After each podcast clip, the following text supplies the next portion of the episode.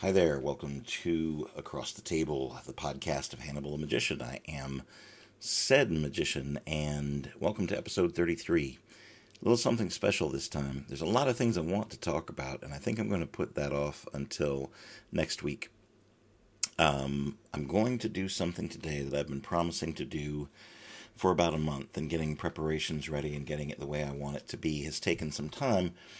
But today I want to start on a project. Um, I'm going to release in the in the murky future. I'm going to release an audible version of the book that I published across the table. Uh, oddly enough, named exactly the same as this podcast, and uh, I'm going to read it myself and insert in the in the stories that come up, insert my own thoughts or some things that might have come to me since I first sat down and typed it out. So today I'm going to release uh, the first chapter, the uh, the intro, um, the the foreword, which was done by uh, by Mr. Corsaro, and uh, my first chapter. This one is going to be out to the public, so everybody can listen to it and hear it and get an idea of of what it's like. The following chapters, the ones that are going to come up uh, after this, the 16 other chapters, are going to be released to Patreon supporters only. Um, I've set it up so that people that support me at a certain rather low level on the Patreon will be able to listen to the book uh, as I read it out about one chapter every two weeks or so. Um, just to give them something special and as a thank you for the support that they've they've given me. If you would like to support uh, me in my Patreon, I can be found at patreon.com backslash magic artist. And uh, any any donation is wonderful and, and, helpful to help keep this art moving down the road and, and help, help help me bring it out to more people. The podcast relies on it. The video diaries rely on it. The the performance videos that I'm able to put up on YouTube rely on it, and I rely on you. Um, art is nothing without the audience to see it it comes from my heart, and it, that would be sufficient enough. But uh, I want you to accept it and enjoy it uh, at your own level. That being said, I would like to, at this point, read to you uh, from the book. This is the first chapter, uh, in the exactly the same way it will be released when it comes out.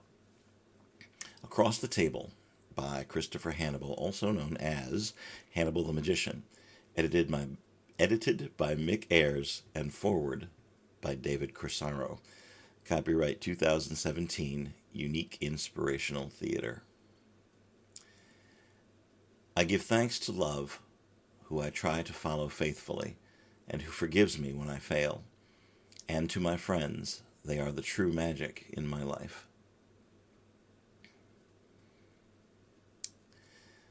Foreword by David Corsaro. Imagine being a piano player and you are told to sit down and play a song in front of Billy Joel or Elton John. Or imagine yourself being a baseball player and hearing Derek Jeter suggest that he hit some grounders your way. That's what it's like when you get invited to a special invitation only convention of the best magicians in the world, and this takes place every year. It's a room filled with literally the best of the best, and everyone performs magic for each other so you must bring your A game. I have been lucky enough to be invited to this special convention numerous times. When I am performing, I am nervous. But when I am a spectator, I find that my attention is split between watching the performer and watching the rest of the audience as they watch the performer. In my opinion, sometimes watching the reactions and mannerisms of the audience speaks volumes about the strengths and weaknesses of the performer. Essentially, I am watching how the best react to one of their own. Many years ago, I met Christopher Hannibal at this convention. The very first time I saw him, Hannibal said quite possibly the funniest sentence I have ever heard. It was one line that was so perfectly worded and so perfectly timed that I could barely catch my breath from laughing so hard. I knew that this was someone I wanted to connect with. The following year, I specifically looked at the schedule to see when he would be performing. I was not only excited to watch his performance, but I was equally as excited to see how the rest of the audience would react. I wanted to see if they would be as taken by this man as I was after he said that joke.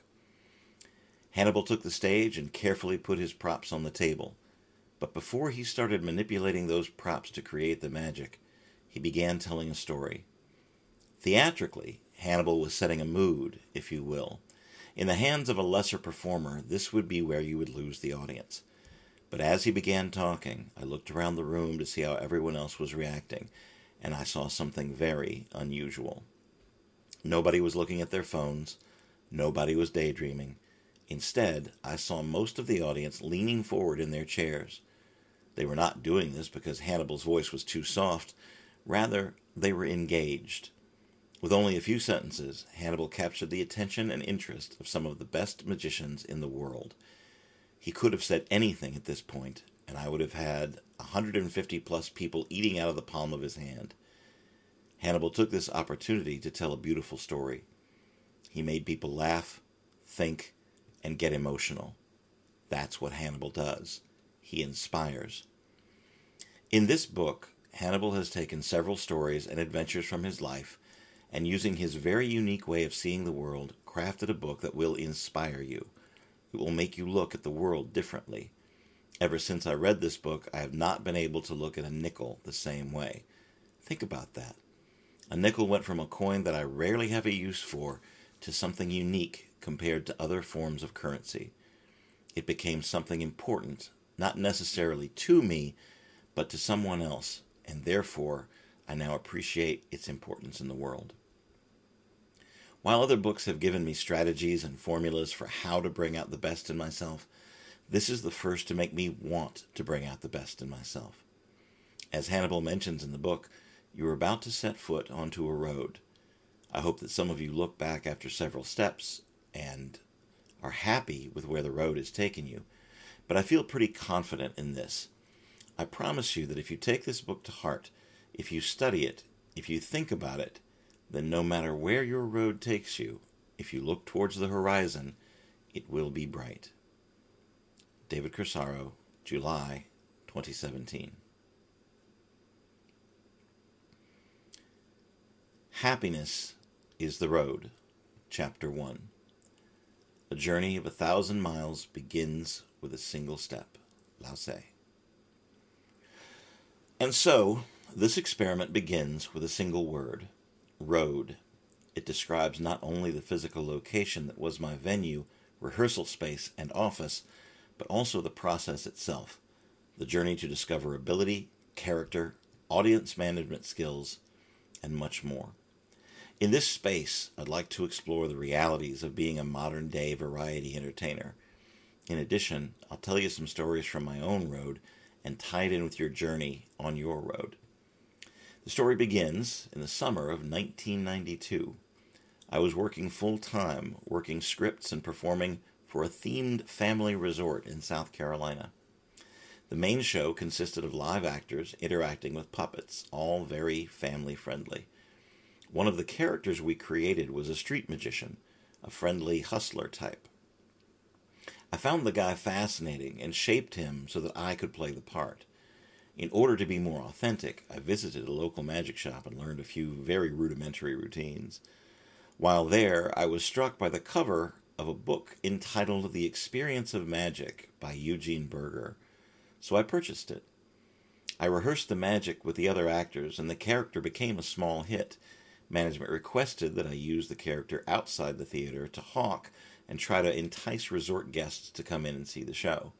It worked like a charm, and I found my initial footing in the practice of taking of talking to strangers and getting them to pause and see what was going on.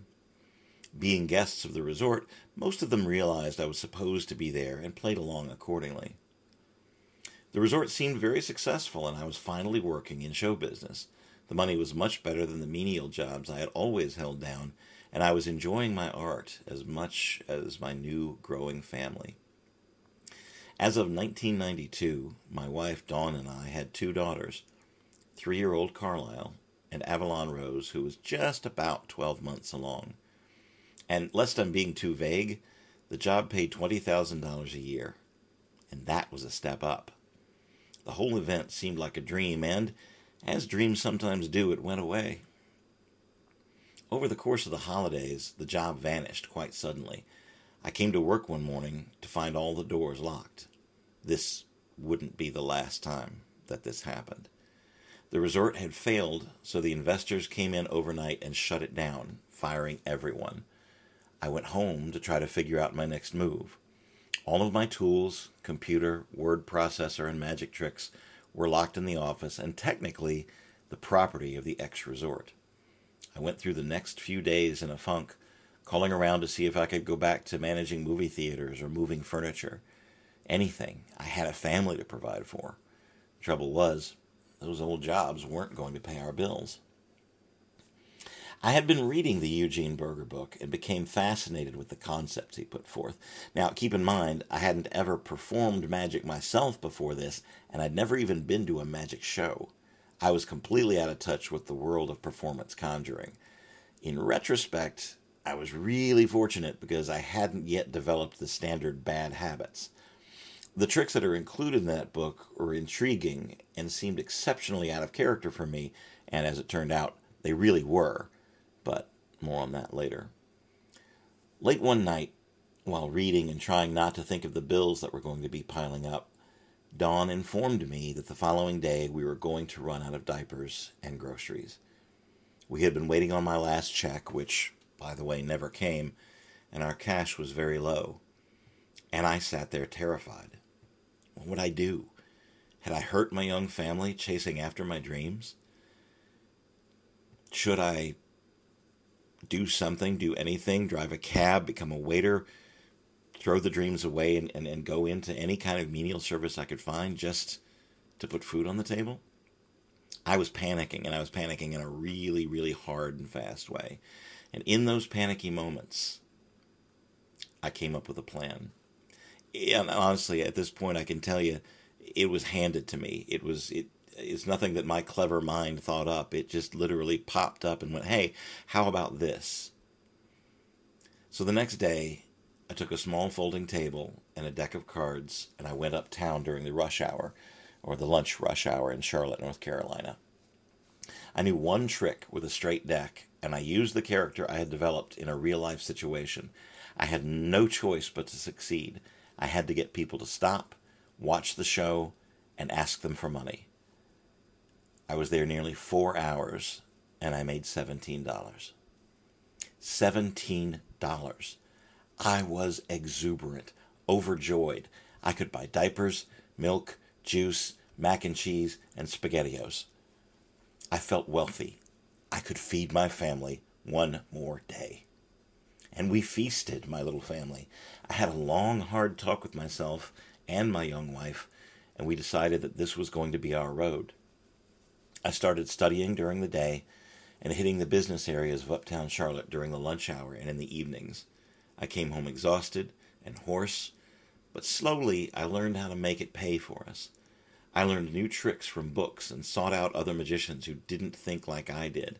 In other words, I learned from comparison. It saved my life. It made my life.